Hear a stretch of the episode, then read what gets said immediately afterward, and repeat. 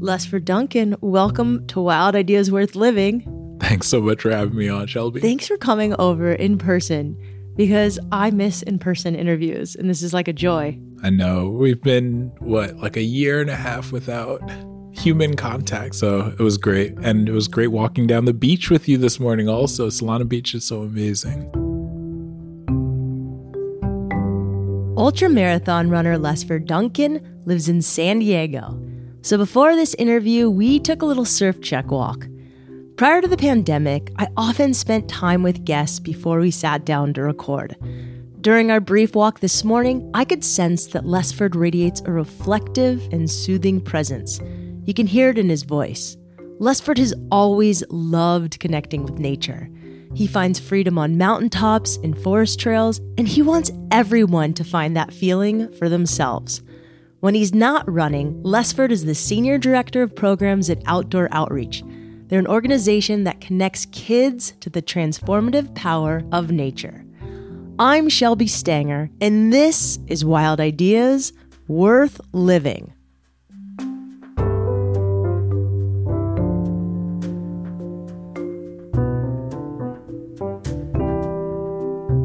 If you're a longtime listener to the podcast, you may remember an episode from 2018 where we talked to four Outdoor Outreach alums about how the program changed their lives. Outdoor Outreach does an incredible job creating access to the outdoors for kids who just don't have as many opportunities to engage with nature. But it's not just about taking kids surfing or rock climbing. Outdoor Outreach also teaches them about sustainability and they encourage advocacy. For Lesford, this mission runs deep. He didn't grow up in a stereotypically outdoorsy family, but getting outside had a huge impact on his life and his mental health.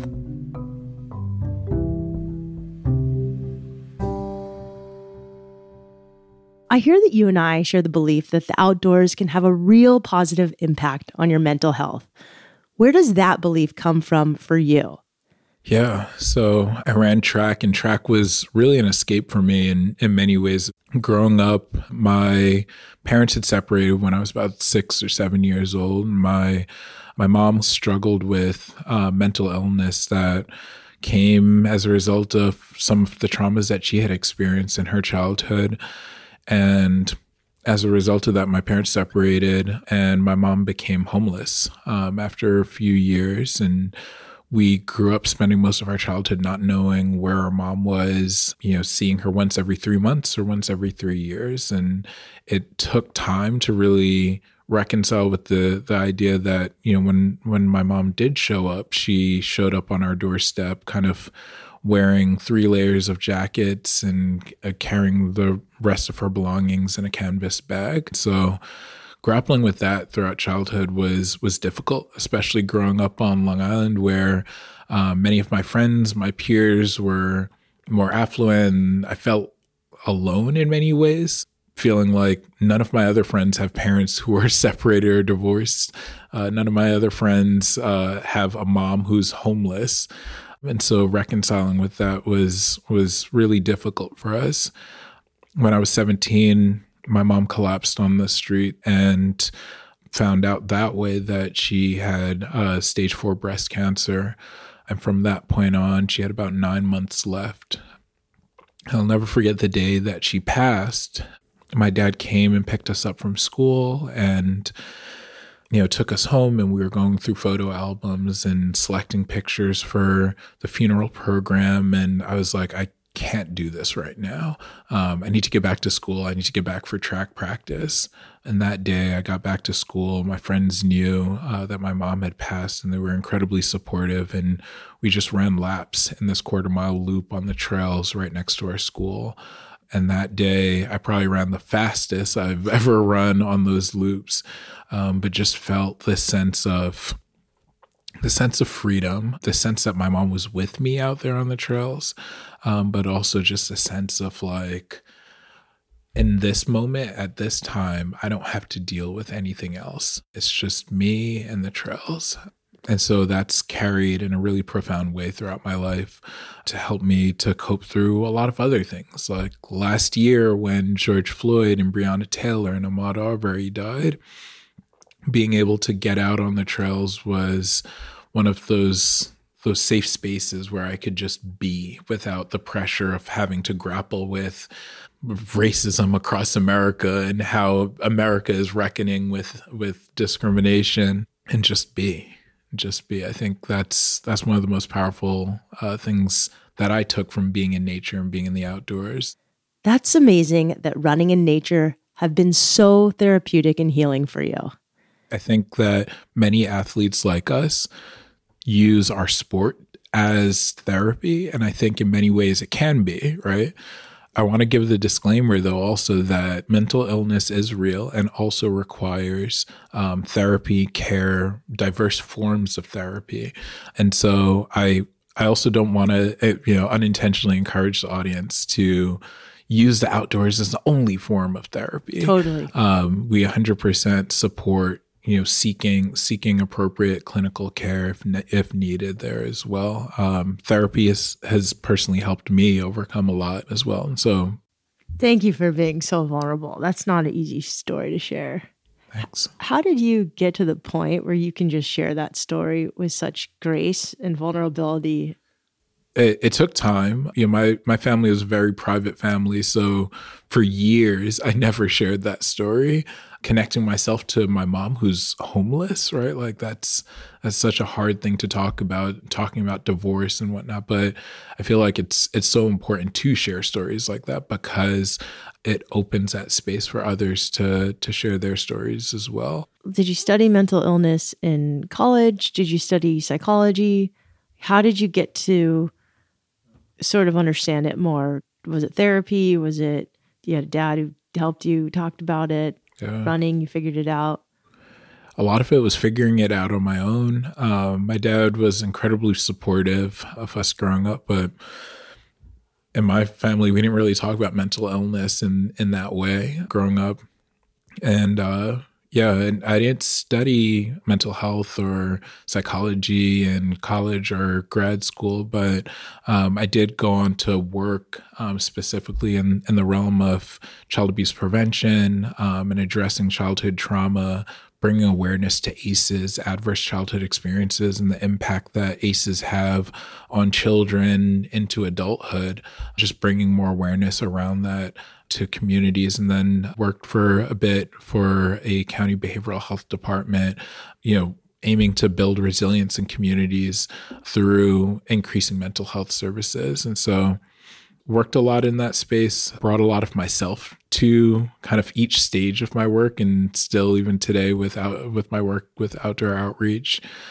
But yeah, I think the more I told my story, um, the more I saw that it resonated with others and empowered others to also share their story and to to not feel like they were living in the shadows or living, you know, by themselves and in whatever it was that they're going through.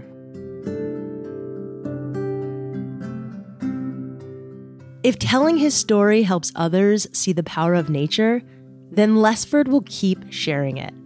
During some of the most challenging periods of his life, Getting outside always made him feel less alone.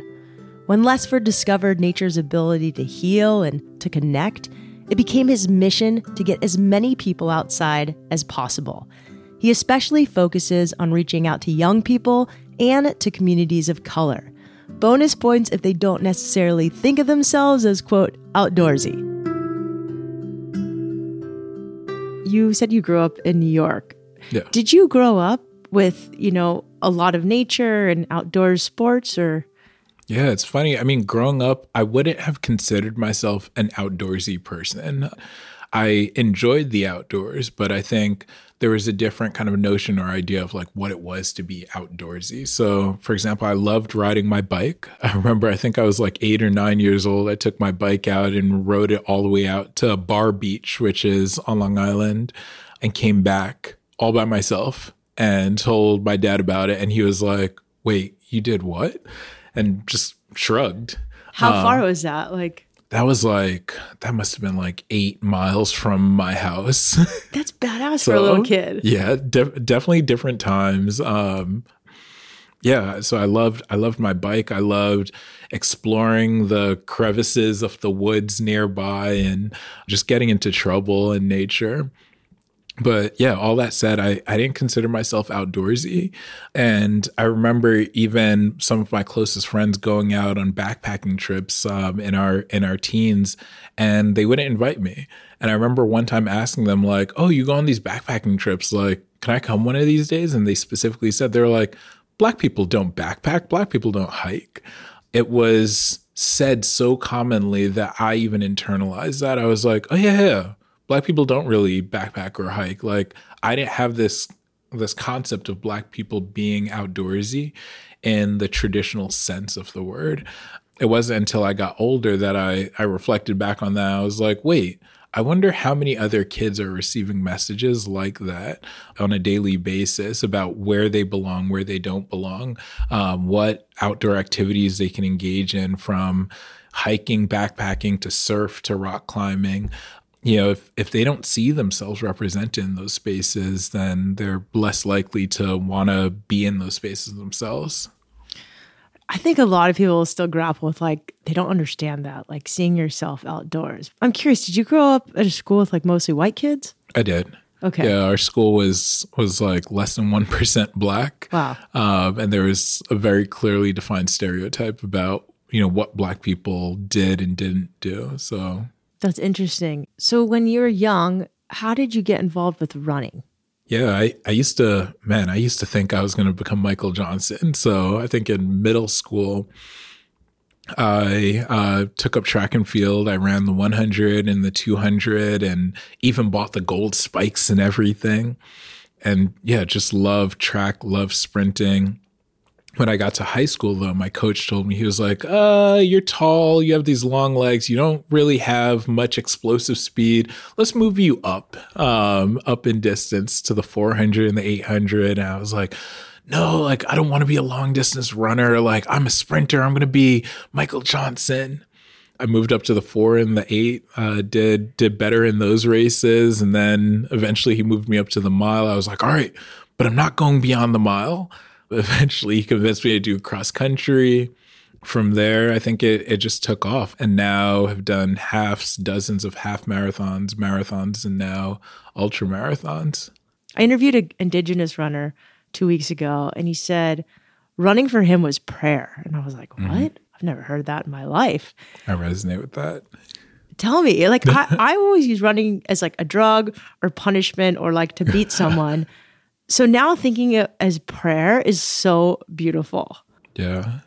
I mean there's there's something about especially stepping out of competitive running. So like after after high school when when you start doing half marathons marathons like you're you're not going to win those races right like there's a select group of people that will win those races but for the most part you're running in crowds of of thousands of people and so it's just your own experience out there when you run, when you hit that runner's high, or when you're just running for fun, so you're not trying to hit a certain time or, uh, you know, trying to to race someone. When you're just running for fun, um, there's something just automatically liberating about that. You you get into that mental space where everything just kind of falls away, and it is like prayer. I mean, when I'm running trails, when I'm crashing down Cuyamaca Mountain and you know running free running goofy there's there's that moment of of joy and connection to god. I'm i'm a person of faith. And so you know i have those moments where i'm just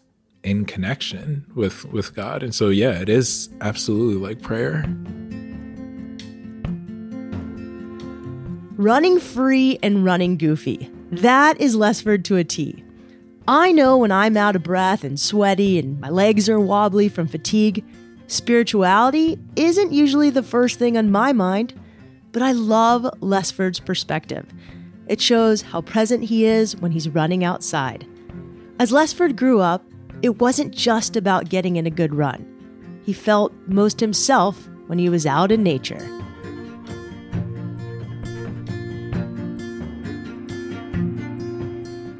When did you have your aha moment about the power of nature?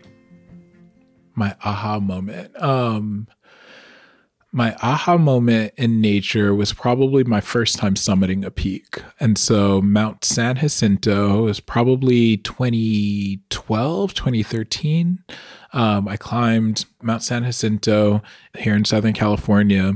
and looked out over the high desert and just over Southern California, all the way out to the Salton Sea, and was just in incredible awe that so many people live here in California and never get to experience the view from a peak like that. Um, and I think at that moment, I was like, yeah, it's it's going to be part of my life's purpose to like get everyone that I know outside experiencing the joy that comes from experiences like this.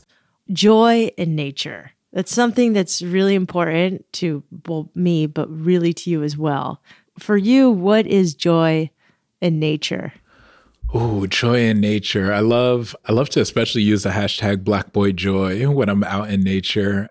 I feel like nature like we get it, right? Like nature is this incredibly calming, incredibly healing space that helps us to just get away from some of the everyday stresses that that we we see, feel, experience to helps us also sometimes to process through some of the trauma that we've been through personally in our lives as well when you're in nature, there's a sense of freedom, the sense of kind of disconnecting from everything else, and this this groundedness, for lack of a better term, that is just incredibly powerful.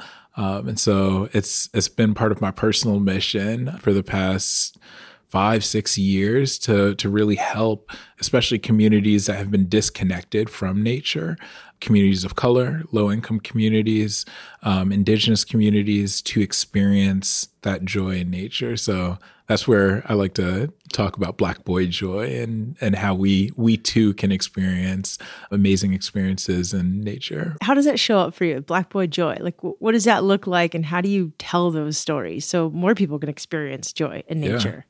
I say black boy joy is uh, is just the the ability to be free, um, to be yourself in nature. I think oftentimes we have um, kind of like a set mold for what being in nature looks like. Um, a very Western centric model of conquering mountains and you know tackling waves, but um, you know, black boy joy for me means like some days I'm out running long miles on trails and training for ultra marathons, and other days I'm just going on a one mile hike with friends and laughing and playing music and eating good food and just celebrating being connected to nature. And so it could be any any of the above.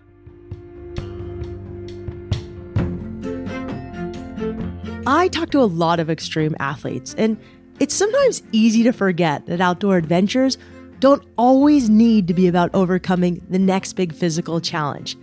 There's absolutely nothing wrong with pushing yourself, but talking to Lesford reminds me that getting outside gives us the opportunity to also slow down and to appreciate the little things. When we come back, Lesford talks about his work at Outdoor Outreach and the impact it's had on youth in San Diego and beyond.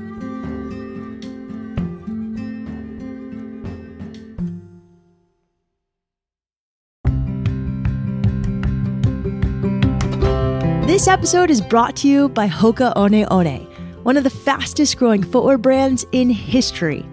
Born in the mountains, Hoka footwear delivers an unprecedented combination of enhanced cushioning and support for a uniquely smooth ride.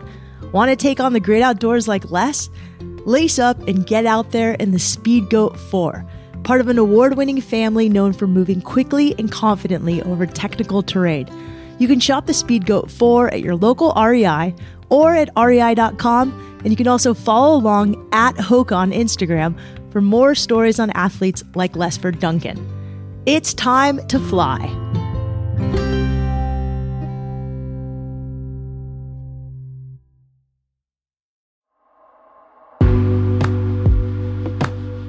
Lesford's passion for the outdoors is contagious. In his role at Outdoor Outreach, that's part of his job to get kids excited about spending time outside and advocating for our planet. Outdoor Outreach was founded in 1999. Since then, it's provided opportunities for more than 16,000 young people to learn what they're capable of. When these kids spend time outside hiking, camping, climbing, or even surfing, they're discovering new passions, they're building confidence, and they're connecting with peers and mentors.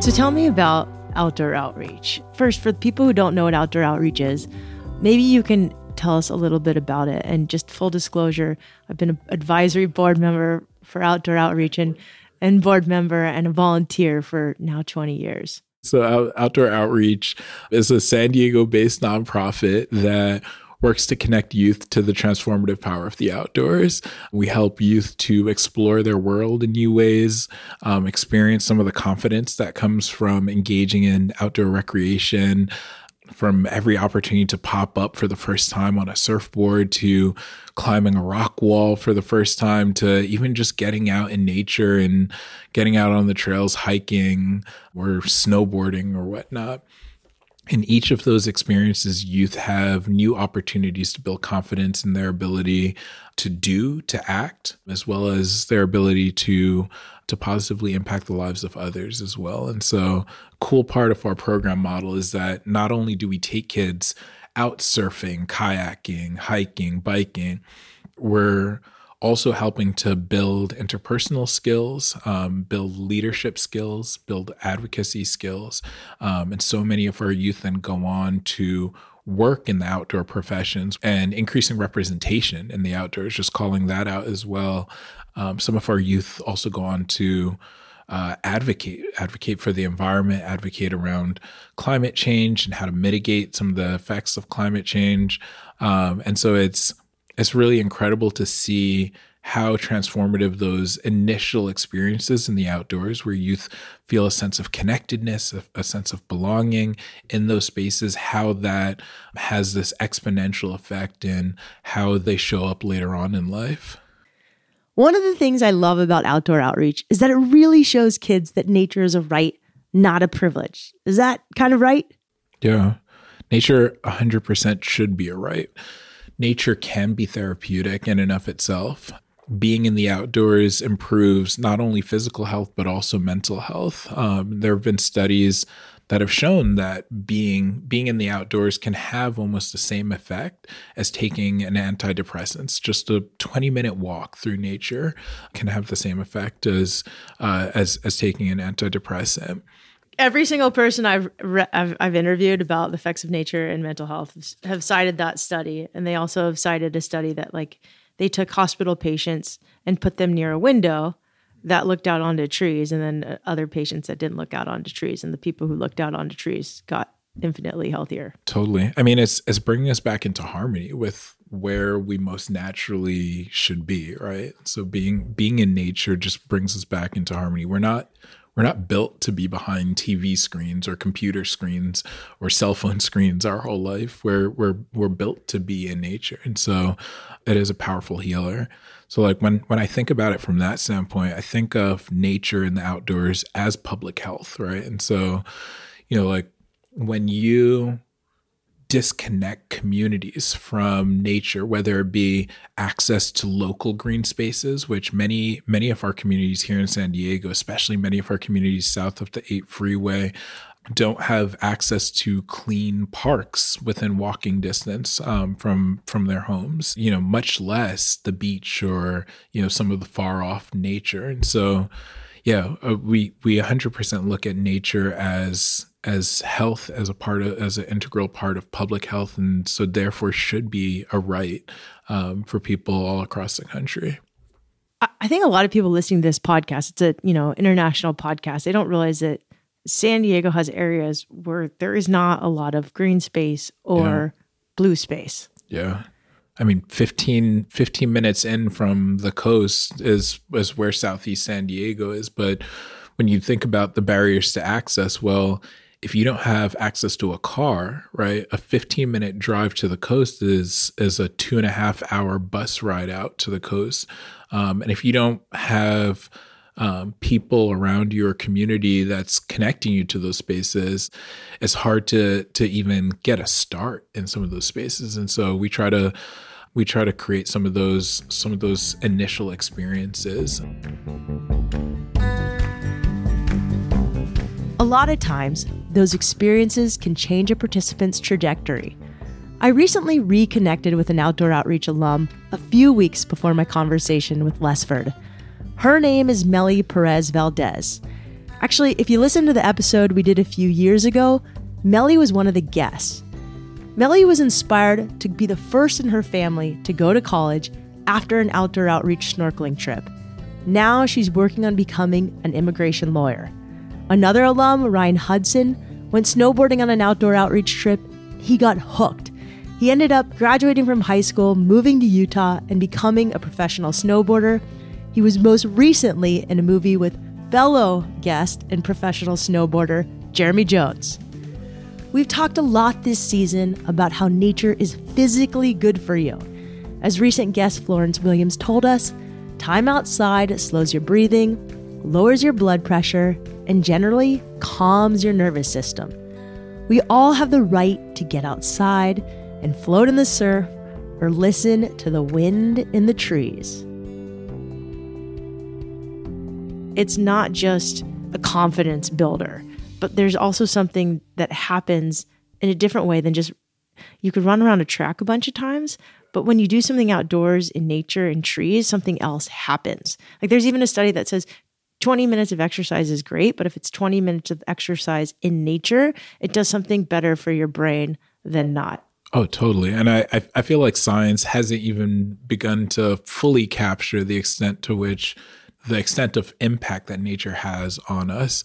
Um, I feel like there's there's a chemical connection that we experience when you know when you're barefoot in the grass or when you're when you're grabbing onto rock or when you're paddling out in the ocean um, there's something chemical that happens within our within our body. But i think it's i mean i think it it is also the confidence piece. And i just tried something that i never thought i would i would try and i did it and I succeeded in that, right? Like I never thought that I would be able to get out on a on a surfboard and now here I am in the middle of the ocean and I'm popping up on a surfboard there's something transferable about that as well that sparks that curiosity of well if i just did that what what else can i do in life? One of our programs is uh, in collaboration with juvenile probation here in san diego county. And i'll never forget one of the programs where uh, where we brought a group of youth out rock climbing out by dixon lake. Before that the week before we did kind of like an on-site uh, skill building prep uh, to get them used to the concept of climbing. And so we rigged up kind of like a a ladder uh, where uh, if you can imagine like four ropes from the uh, kind of coming down from the top of that ladder. Um, and so four people are responsible for holding those ropes up and and so it's kind of like a trust building or skill building activity. So four other kids are holding the ladder up while um, while one kid is going up. And so we're practicing this idea of trust through that activity. And then we took kids out actually rock climbing the week after. Four we had five kids there. Four out of the five kids were nervous about it but they they were able to climb to the top of the wall and come back down. Um, and they were so stoked about it the last kid he tried it. He he you know got into the harness got onto the wall got maybe about three feet off the ground and was like nah this isn't this isn't for me. Um, and all of his peers now were coming around and and and motivating him. They're like you can do it. You got this. You got this. And i chimed in. I was like you got this. Come on. Uh, let's let's see you do it. And he turned and looked at me. He was like but you haven't climbed it yet. He was like are are you gonna climb? And so at that moment, he put me on the spot. so of course, I mean, uh, I I had to say I was like, all right, I'll do it. I was like, who's gonna belay me though? And sure enough, he was like, I'll I'll belay you. And so our operations manager was standing right behind him, and he was prepared to back up belay. I was like, all right, uh, uh, we're doing this. And so um, so I climbed, he belayed, and you should have seen the intensity in his eyes Aww. at that moment nothing else mattered. He knew that I trusted him with my life in his hands. And so he belayed me. I got up to the top. I came back down and just I see this intense this intense look on his face. He's like, "Man, this guy this guy is is having me belay him." I got back down. He was like he was like, "We did it we did it. You got to the top. He was like, you put your life in my hand and, and made it back down safely. He was like, you trusted me. He was like, we're like brothers now. matter of fact, he, you're going to have to, uh, he was like, I should be the, uh, the best man in your wedding. And so just seeing, even in moments like that, where you know they the, where where youth might not be able to fully immerse themselves in the activity or you know achieve a goal that they wanted to achieve still finding those those moments where they can experience just the confidence that comes from you know from from being present being present for others is really powerful. So did he ever go back up I don't I don't think he did. I think I think he was yeah. I think he was he was confident in in not wanting to to do that and that's completely fine as well. You know, one of the things that we value at Outdoor Outreach is challenge by choice and so we don't you know, we're not a boot camp. We're not pushing kids to do anything that they don't want to do. Um, and there's power in that as well, right? There's power in in knowing that you have choices and being able to make those choices for yourself. How does someone get involved with this kind of work? Like which which sort of access avenues do you think are the best way to yeah. start? My journey started just bringing my friends into the outdoors, right? Getting my friends, getting my peers, especially people that don't see themselves as outdoorsy in the traditional sense, getting them outdoors and connecting them with nature. So I think that's really important. Whatever community it is that you belong to, especially if you belong to communities where you see an underrepresentation of people of color in the outdoors, um, looking at and examining why that is, right? Why aren't women often found in the lineup, in the surf lineup?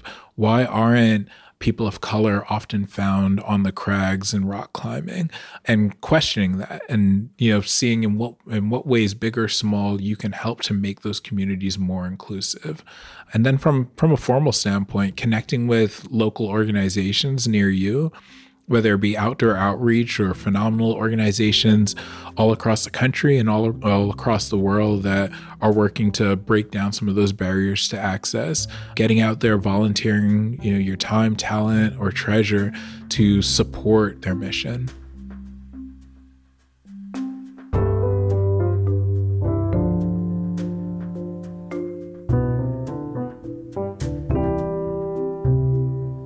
There are tons of local organizations doing great work like Outdoor Outreach. We've talked about a handful of them on the show before Soul Trek, Textured Waves, Girl Trek, and Grow Cycling. I know there are more groups out there working to increase access and representation in the outdoors, and they're always looking for volunteers, for trip leaders, and for time or treasure or other support. As outdoor outreach continues to grow, the organization is increasing programming in schools. They're also partnering with parks to create internship opportunities in outdoor professions. You can learn more about Outdoor Outreach at outdooroutreach.org and on Instagram at Outdoor Outreach. As for Lesford, he's putting in the hours both on and off the trails. He's working hard to deepen the impact of Outdoor Outreach's programs, plus, he's training for the Ultra X Azores, an ultra marathon on an island off the coast of Portugal. Thank you so much to Lesford for coming on this show, for coming over to our house. It was such a blast to talk with you, and I really enjoyed our time together. You can follow Lesford on Instagram at Lesford Duncan. That's L E S F O R D D U N C A N. Wild Ideas Worth Living is part of the REI Podcast Network. It's hosted by me, Shelby Stanger, written and edited by Annie Fassler and Sylvia Thomas, and produced by Chelsea Davis. Our executive producers are Paolo Motola and Joe Crosby. As always, we appreciate when you follow this show, when you rate it, and when you review it wherever you listen. And remember, some of the best adventures happen when you follow your wildest ideas.